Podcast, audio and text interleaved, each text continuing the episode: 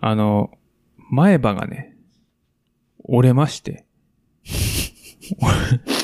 まあそもそも仮歯だったんだけど、はい。仮、仮歯違うな。義歯義質の、なんつうの、に偽の歯？うんうんうん。で、今治療中なんだが、ここでダーガーが出る。はい。あのー今仮歯を入れてるんですよ。どこ見して？前歯のね。ああのーそれでさ、隙間がね、いつもと違くてさ、あ。うん。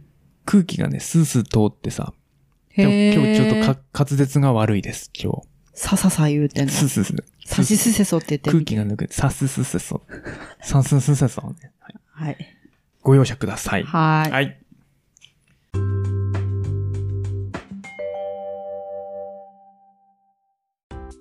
はい、じゃあ、シカヘデケロヌ。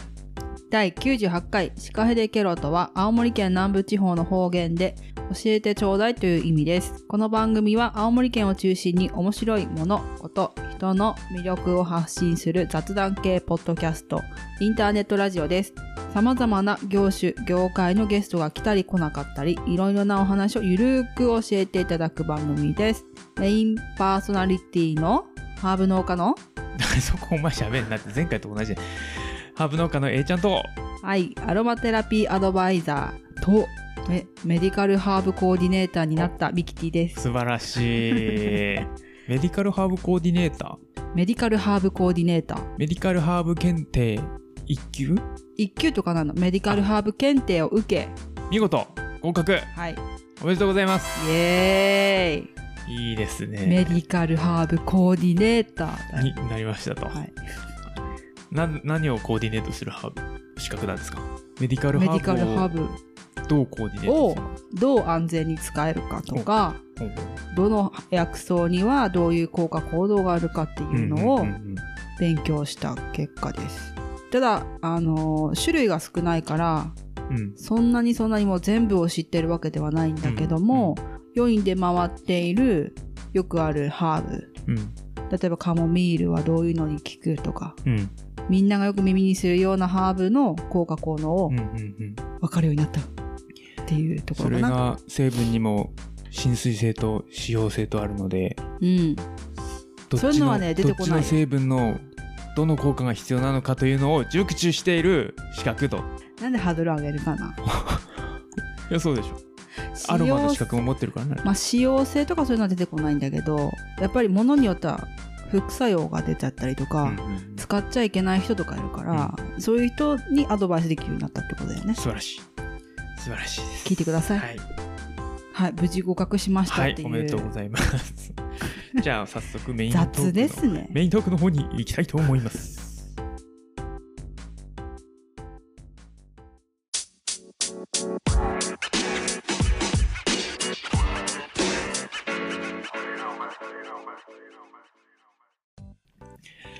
メイントーク。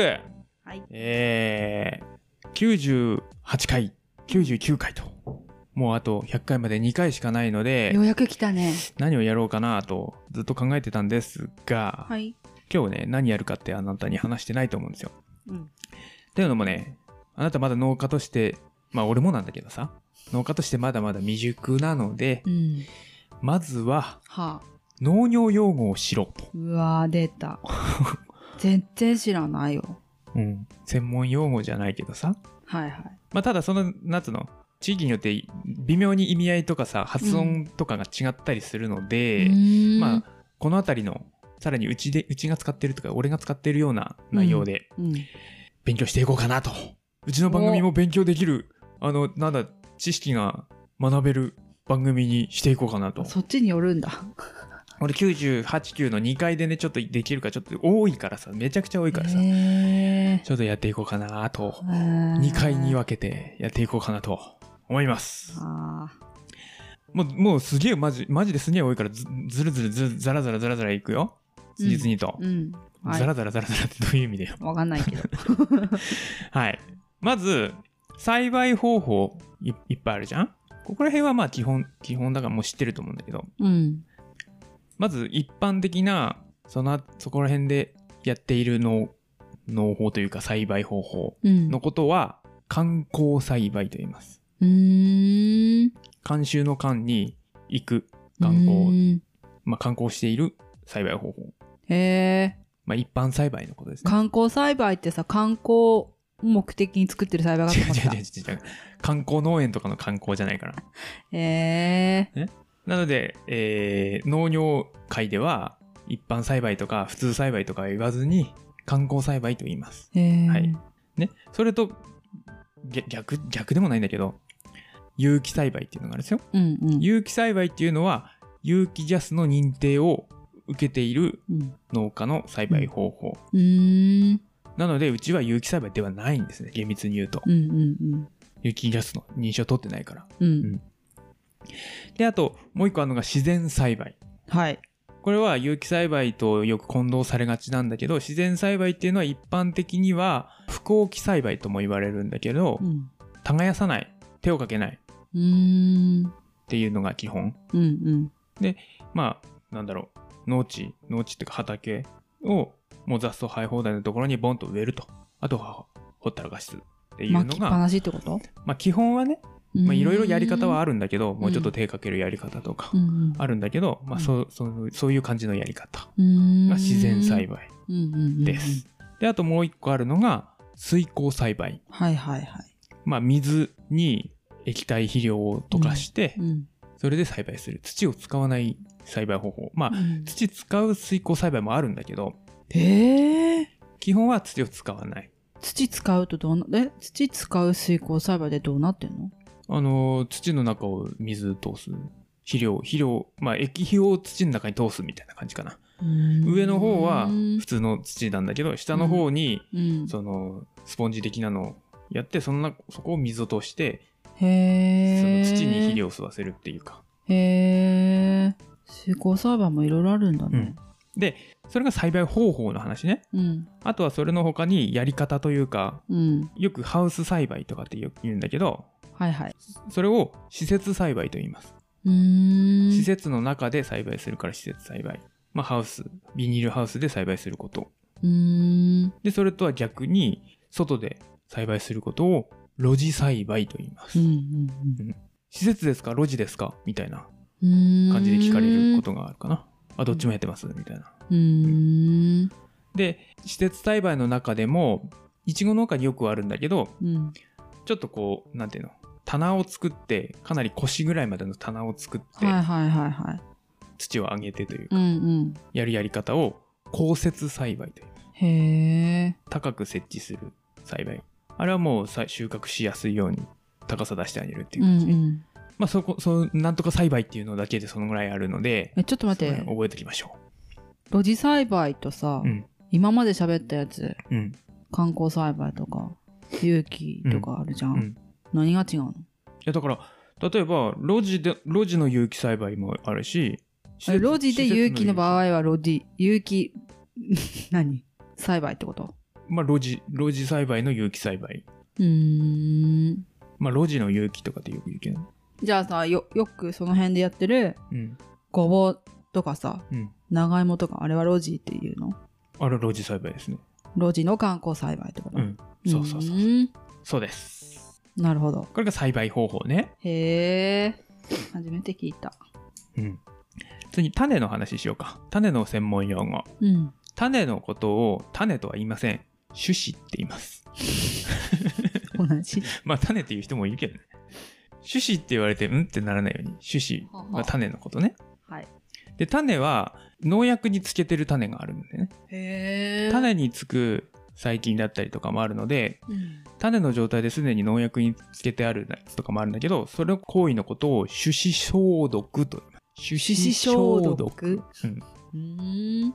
菌がついた状態で種ができると、種にその菌が移っちゃうわけよ。それ。をなくすというか。うーん。まあ F1 が多いんだけど、うん。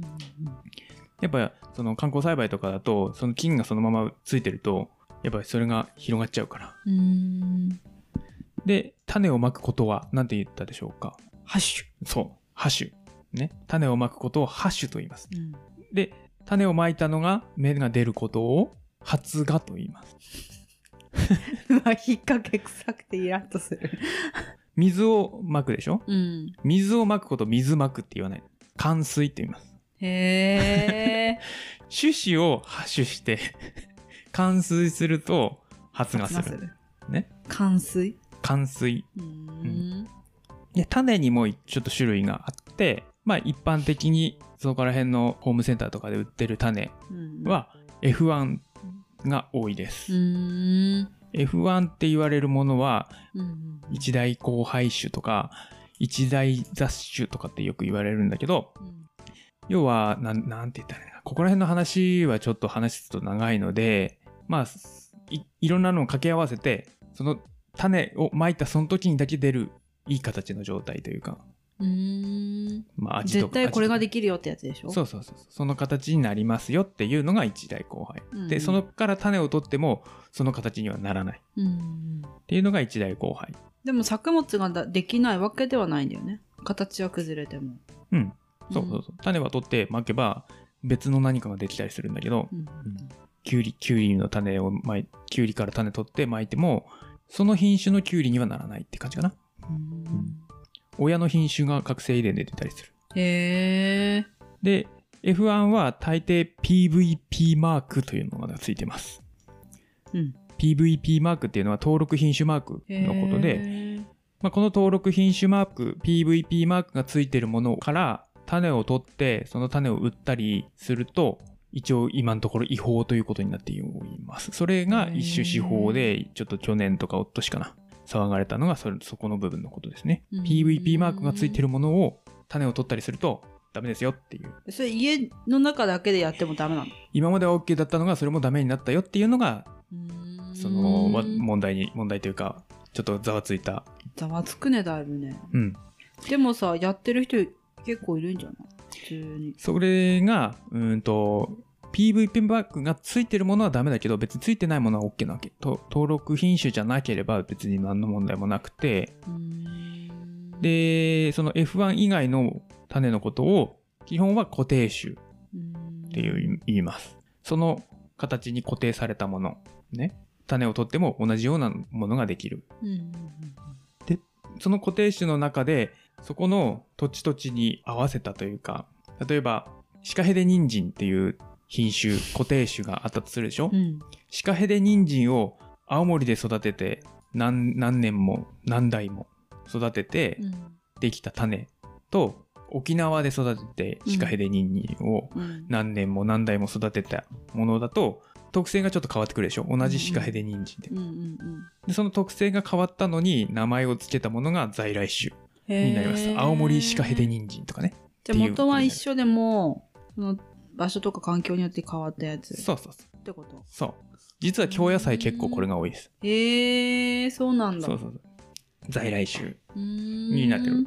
あの、品種的には同じものは全国にあちこちあるんだけど、そこで何代ももうと種取って作ってるものだから、そこの特性になってる。もう別の、別の、別ではないんだけど、品種的には同じなんだけど、特性が別になってるものが在来種ですね。次に、植物の種類の話をしていきたいと思います。た眠くなってきた？あくびしてるけど。大丈夫？大丈夫まだまだいくよ。まだ10分もた、10分ぐらい経ったか。はい。植物にはサイクルがあるでしょ？うん春に種をまいて、秋に種が出てきて、また翌年春にまくっていうものうんを一年草と言います。うーんと、ハーブで言うと、コリアンダーとか？うんパクチー。バジルは一応日本だと一年草扱いなんだけど、実は多年草です。へえあと、セルフィーユとかかな？チャービルとかうん。そのあたりが一年草。まあ一年で種ができて枯れるやつ。あじゃあマしシュマ死んじゃうやつ。ロとかそうだね。えっ、と、マーシュマロウも種草かな？あれは？ロゼルローゼルも一応暖かい地域だと種草です。へえそうなんだカレンデュラも種草です。要は、越冬する何年か、冬を越えて何年か育つものが多年草という扱いになります。あれじゃあボリジとかもそうなのボリジは一年草です。冬越えるけどね、秋に芽が出たものは翌年まで冬越えるけど、基本はその1年以上は育たないでしょ確かうん。え難しい。一年草、一年以内サイクルで毎年種まいてするのが一年草。う。ーん。で、2年以上超えるのが多年草。う。んです。ちなみに、えーイタリアンパセリとか、うん。セリ科に多いんだけど、イタリアンパセリ、あとは、キャラウェイ、フェンネルとか？フェンネルは違う。うーんと、イタリアンパセリ、キャラウェイ、スープセロリとか、あと、人参もそうだったんじゃないかな。は、2年草です。へえ撒いた年は種が出ないで冬を越えて、翌年花が咲く。花が咲いて種ができる。で、枯れるるのが2年、うんと、2年草。はい。普通に、えー品種でよく使われる、その、早く育つとか遅く育つとかがあるんですよ。うんそれを表す言葉があって、早く育つうん一般的な品種より早く育つものを和瀬と呼びます。和瀬種。うん一般的には、例えば90日かかるんだけど、80日で収穫できますよとか。うんそういうのが和瀬種って言って、早く生まれるって書いて和瀬って言うんだけどう、んそれとは逆に、ちょっと時間がかかるのが、晩に生まれる。晩生って書いて奥手という意味です。へえ奥手種。まあ和瀬とか奥手とかって言うんだけど、これは奥手だな、みたいな。まあその間取って中手っていうのもあるんだけど、それはあんまり使わないかな。えハーブで言うと和製は何？うん、ハーブは品種改良があまり進んでないから、あそうその一般的なのより早いか遅いかっていう話だから、あんまりないかもしれない。一般的っていうのがちょっとハーブでわかんないなうん、そうそう。だから一般的っていうのがないからさ。あそうかそううーん大丈夫ですか？ここまで。うんで、さっきちょっと種を取るとかっていう話をしたと思うんですけれども、増やし方、植物の増やし方も、うん農業用語がいっぱいあります。まず、種取って増やすことうんを種子繁殖と言います。種子で繁殖させるから、うん種子繁殖。で、種じゃないやり方がいっぱいあって、うん例えば、まあ、ミントなんかそうなんだけど、ミントとか、あとトマトとかかな。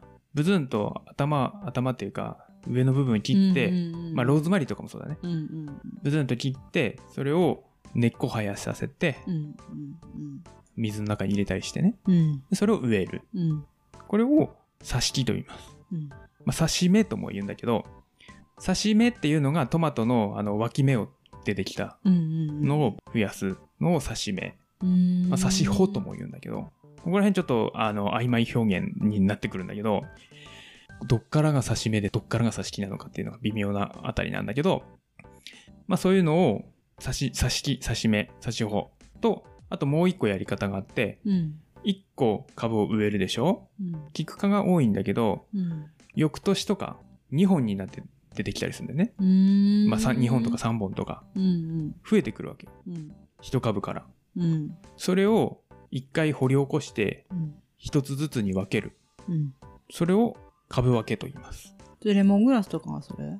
レモングラスそうだね。あと何あるかな？フェンネルとか？フェンネルも株分けしようと思えばできるけど、基本はその直根性の根が太いやつは株分けあまり得意じゃない。できないことはないけどね。できるけどね。ねあとチャイブとかネニ系が多いかな。ああうん。その株が増えることを分血と言います。分血したものを株分けしてあげるっていう感じかな。で、その挿し木とか挿し目挿し穂と、あと株分け。こういう種以外の繁殖方法を栄養繁殖と言います。うーんだから、ミントは種子繁殖と栄養繁殖両方できるんですよ。種でも取れるし、ランナーとか近く木から増やすこともできる。手軽ですねだから、手軽だけど、すげえ増えるって話。要注意です。要注意。はい。あと、挿し木の、さっき水に挿して根を出させたのを植えて増やすって言ったでしょ？うん。それの他に、挿し木みたいに切ったやつをうん。違う強い作物の根っこの部分につなげる行為があるんですよ。う。ん。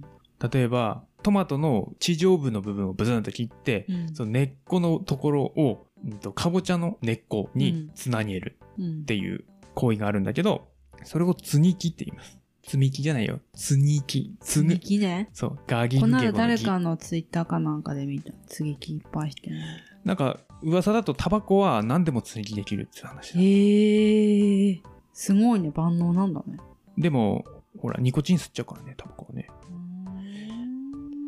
だからそういうその根っこによってさ吸いやすい養分がいあるから、まあ、その特性に合わせてその作物に都合のいいのを追記してあげる。これ結構その苗屋さんは結構やってます。結結構やってますか？やってない苗屋さんいないんじゃないかっていうぐらい。それってさわざわざわざその接ぎ木するっていうのはその方が強く育つからってこと？そう。うーん。実なりが良くなったり実が大きくなったりとかね。うーん。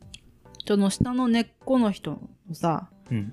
養分が強くなったりとかはしないの？でだからそこちょうどいいところを探してそれにつなぐわけ。うーん。はい。普通に種をまいて播種して冠水して苗を育てることをうん育苗と言います。うん。ここら辺はわかるかな。うん。であの黒いトレイに種まくでしょ、うん。128個のトレイにうん種をまくでしょ、であんまり、うん、と植えるのが遅れると根っこがすごいこうギュッとなるじゃん、はいはいはいはい土どこ行ったみたいな感じになるじゃん。んあの状態のことを根詰まりと言います。へえ名前あるんだ。そう。根詰まりまで行っちゃうとちょっと遅遅すにうーん。まあでもハーブはねあのー遠立ちさえしなければ全然大丈夫だったりするんだけど。えそれさ根詰まりしたやつ植えてもあんまり良くないってこと？例えばハーブはさ葉っぱの収穫をするから根詰まりしててもある程度生育不良だったとしても大丈夫なんだけど要は生育不良が起こるわけ。うん。だからなんかこう株で出荷するようなものあほうれん草とかさうん。根詰まりしちゃうとさ生育不良になっちゃうと変な形変な形っていうかあんまりいい形にならなかったりちっちゃかったりっていうのが発生するわけよ。へえその状態で出荷すると損損っていうか単価が安くなっちゃうから。根詰まりする前に植えなきゃいけないんだけど。うーん。でもちょっとまだ植えるには早いっていう時あるじゃんうんうんそういう時はポットにもうちょっとワンサイズ大きい黒いあのポットっていうなんつうのあ鉢手のひらサイズビニールのビニールの鉢あるでしょ、はいはいはい。あれをポット苗って言うんだけどうん。ポット苗にすることを移植と言います。まあ要はあのビニールポットに鉢上げするってことなんだけど大丈夫？もう覚えきれない。まあ、ポットからセルトレイとかそのポット苗とかを路地とかうん。ハウスのうん。畑に植えることをうん。定植と言います。定食知ってるよ。定植は分かるでしょ、うん。生姜焼き定植違うわ。定める植える。うん。植える時定食って聞いてたわ。で、えー定植をするんだけれどもうん。植える場所をちょっと盛り上げるでしょ？うん。あれを畝っていうのね。うん。それぐらいわかるよ畝の中にうん植えていくんだけどうん畝一列に対して1個ずつ植える場合もあるけど、うん2個植える場合もあるわけよ。うんうん畝1個に対してね、はいはい縦に2個。うん2個2個2個2個2個2個2個ってず植えていく。うんあと、まあ3個の場合はあるね。うん3個3個3個3個3個って植えていくんだけど、それを2乗、二乗植え、3乗植えと言います。はだからそこ、これどうやって植えるって聞くときに、2乗で植えろって言われたら、2列ずつ植えてねって意味ね。へえじゃあうち5畳まあうちはちょっとかなり密5 6とか。植で植えるからう、ん。5畳とかになってくるんだけど、まあ畝も広いから五ね。条先生？五条先生、五条悟先生になるんだけど、いいから。ちょっとテンションが。なんだっけ、呪術改正呪術廻戦ね、ううん。んで、たまにさ、まあうちの場合だと、5454で植えてっていう。はいはいはいはい。あそれるねそれを千鳥植えって言います。いちいち名前あんのねそうそうそう。54の千鳥でとかね。へえまあ一般的には同じ数で千鳥にすしたりするんだけど、うーんちょっあとずらして、44とかで？4ってい普通の観光栽培だと多くて3かな。あじゃあうち特殊なん？うちはだいぶ特殊。あそうなの、うん。普通がわかんないねうん。まあ、全然違うからね。それは作物によって。うんで、えー今年ちょっとうちややろうかなと思っているのが、うんハウスでもなく、まあ、ちっちゃいトンネルみたいなやつでもなく、ハウスの屋根の部分だけっていうか、あ両脇やらんでそうそうそう、両脇を開ける。上だけってこと？そう雨よけだけってこと？そう。それを雨よけ栽培と言います。おお 今年ちょっとね、これやろうかなと。バジルなんかかだとちょっと直接雨が当たると、そうだね。あのー茎から根っこが出たりして、ちょっとあまり良くないので。ちょっと雨よけやってみようかなとか思ったりはしてます。はい。で、作物とか、まあ、雑草とかもそうなんだけど、うん。定食するじゃん。うん。でしばらく育たないじゃん。うん。で、あ、来たなっていうタイミングあるでしょ。うん。うん。それのことを、うん。創生とか受精とかって言います。受精良くなってきたとか。へえ。育ちの勢いのこと？だから、まだ、受精良くなってきたなって。まあ、木だとね、うーんローレルとか、ボンと植えるでしょ、うんそうするとしばらくはあんまり変化ないわけよ。うんでも根、が、まあ、活着って言うんだけど、根がちゃんと土に収まるというか、うんうんうんすると養分を吸いやすくなってくるうん。からうん、うん育ち出すの。うんうんうん。ピンとしてくるもんねそうそうそう。。すると受精が、あ、受精が良くなってきました。そこで受精使うんだね。はいで受精ってどう書くの？受ける？えっ、と、木、樹木の樹はあ、だから。の勢い、受う精。ん。で、うーんと、畝にいろいろ植えるでしょ？うん。で、一回収穫が終わりました。うん。で、また同じものを植えるでしょ？うん。そうすると、輪作障害というのが起きます。はいはいはい。これは、同じものを植え続けると、根っこには菌とかが集まるんだけど、うん。その根っこに集まりやすい菌とかがあるわけ。うんうん。それが偏ったりとか、うんまあ、栄養分もそうだよね。うんうん。窒素ばっかり吸うような植物だと、窒素が減るんだけど、うんリン酸とかカリが余ってくるみたいなので、うんいろいろな生育不順とか、そういうのが起こる。それを輪作障害っていうんだけど、うんまあそういう感じで、同じ同じ作物とか、まあ違う作物を植えるときも使ったりするんだけど、うん。そういう、その、すぐ次の作物に切り替えるのを輪作と言います。うん。うち輪作？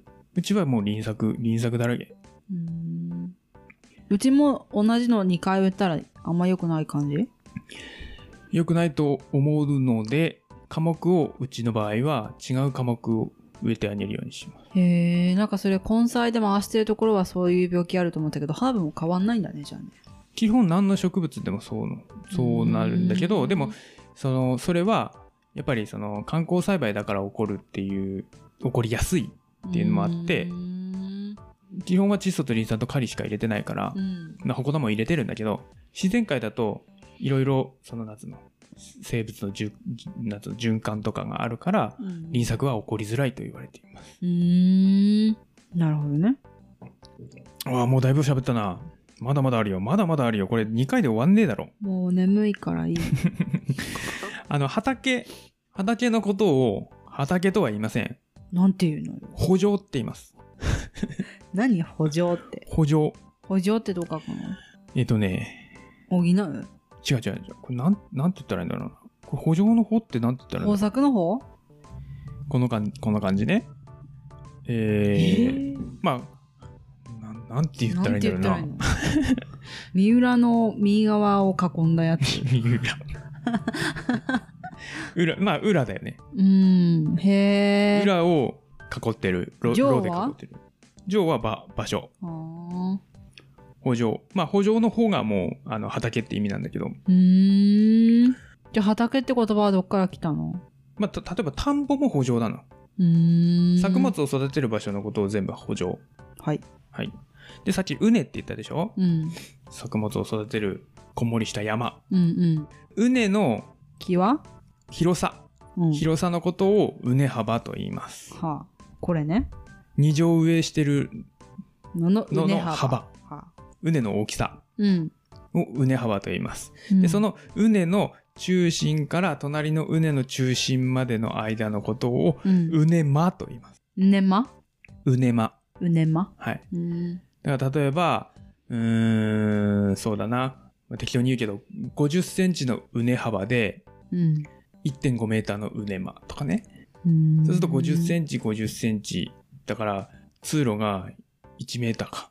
うん。かなんり広いさ、際からカウントしないの？それ。んなんで際からカウントしないの？うねの端から端で それ俺にカウントしたらいいじゃん。すげえわかん、なんつうの？いいやでも端から端だとさ、ほら、あのー違うじゃん。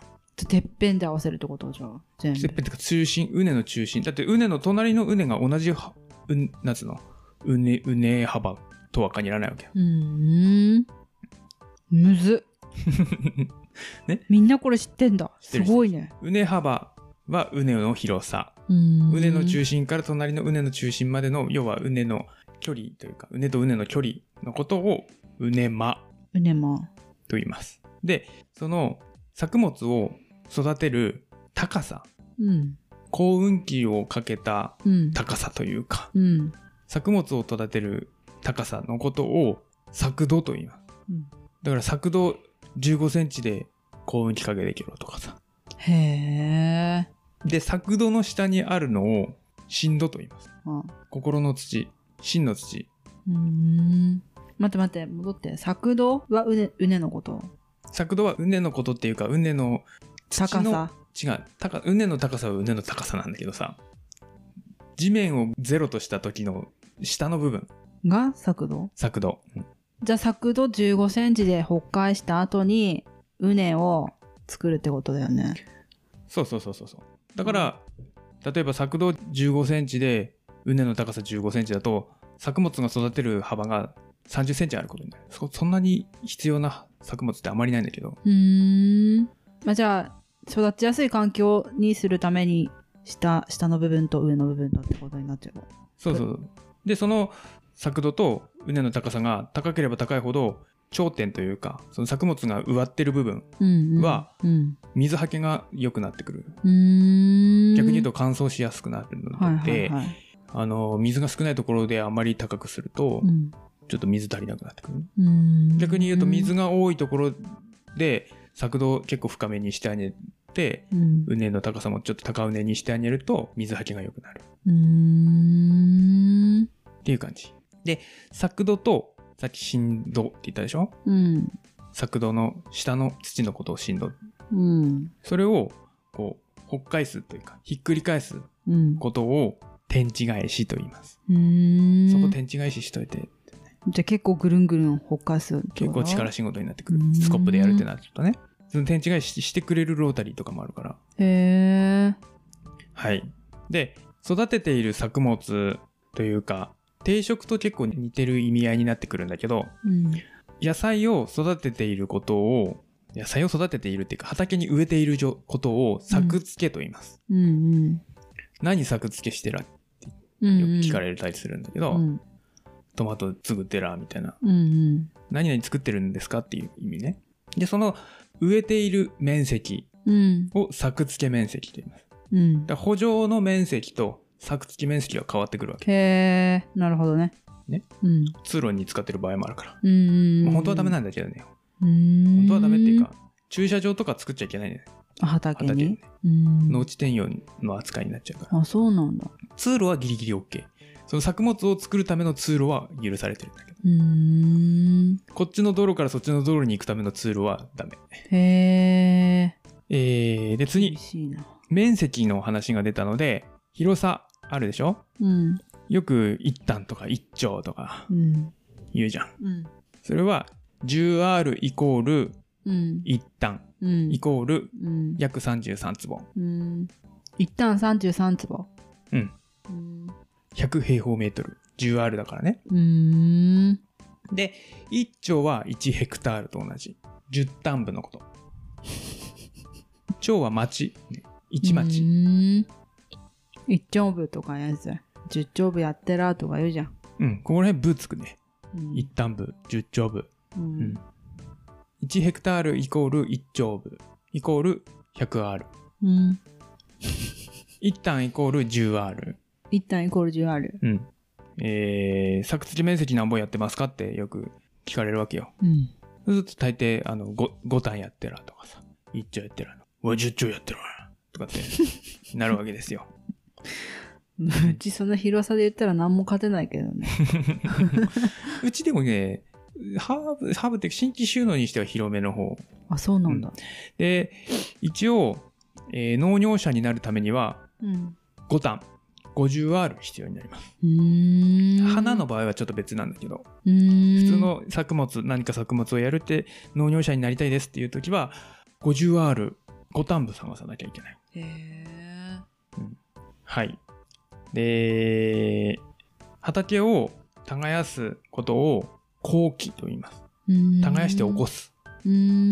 後期。うん。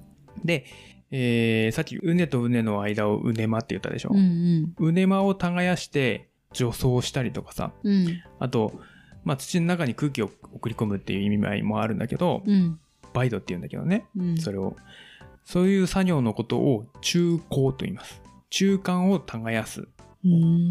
で、中耕。たまに培養土のことを短縮してバイドっていう人もいるんだけど、うんうんうんその空気を土の中に送り込むことをバイドと言います。へえ。で、さらに言うと、この辺りだと長ネギとかをうんこう伸びてくると、日に当たっちゃうと青くなっちゃうから、うん。うん。土をかぶせるわけ。だからどんどん畝が高くなっていくんだけど、うん。うん。その作業のことを土寄せと言います。へえ。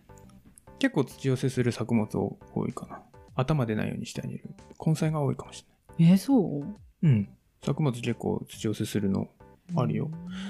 だから中耕してそのまま土寄せ一緒にややる、その機械。うんうちが使ってるち小型の耕運機。うん。うん。あれなんかを、まあ中耕するためのようなもんなんだけど、耕すっていうよりは。そういう中耕とかをする機械の小型の耕運機のことをうん。管理機と言います。うん。あれだから耕運機っていうとトラクターになっちゃうわけよ。あ、そうなんだ。そう。だから一般的にはあれは管理機って言いますね。へえ。小型耕運機とも言うけどさ。はい。はるなちゃんね。春菜ちゃんね。うち使ってるのは久保田の春菜ちゃん。春菜ちゃんう大活躍春菜ちゃんの一番でかいやつ。一番でかい春菜ちゃん。強そうだな。と、はるなによ。いいね。友達。うん。けどだいぶちょっと話が長くなってきてるんですが、どうしよう。一気にいっちゃうか。行くの？これ2回に分けるかな。ううんん。うん。この話を2回に分ける。うん。うんそして、はい結構長いもん。時間も時間だな。うん。この辺りで1回終わらせるか。うん。お願いします。はい。じゃあ終わり。いきなり。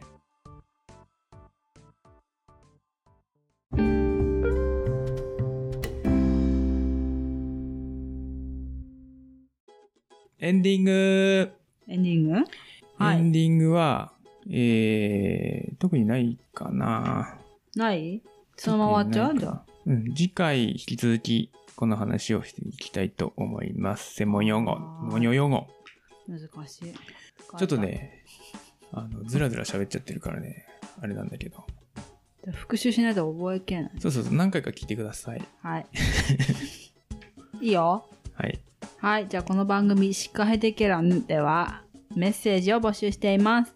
Facebook、Twitter でカタカナでシカヘデケロで検索してみてください。Twitter はハッシュタグシカヘデケロ、カタカナでシカヘデケロです。お気軽にお寄せください。お相手はミキティと、えいちゃんでした。ピまた次回お会いしましょう。さよなら。ンバナス。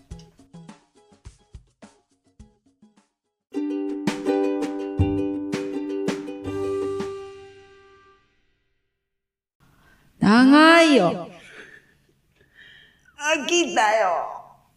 すごいね。まだまだまだ。まだまだあります。まだまだあります。これ4、5回になるな。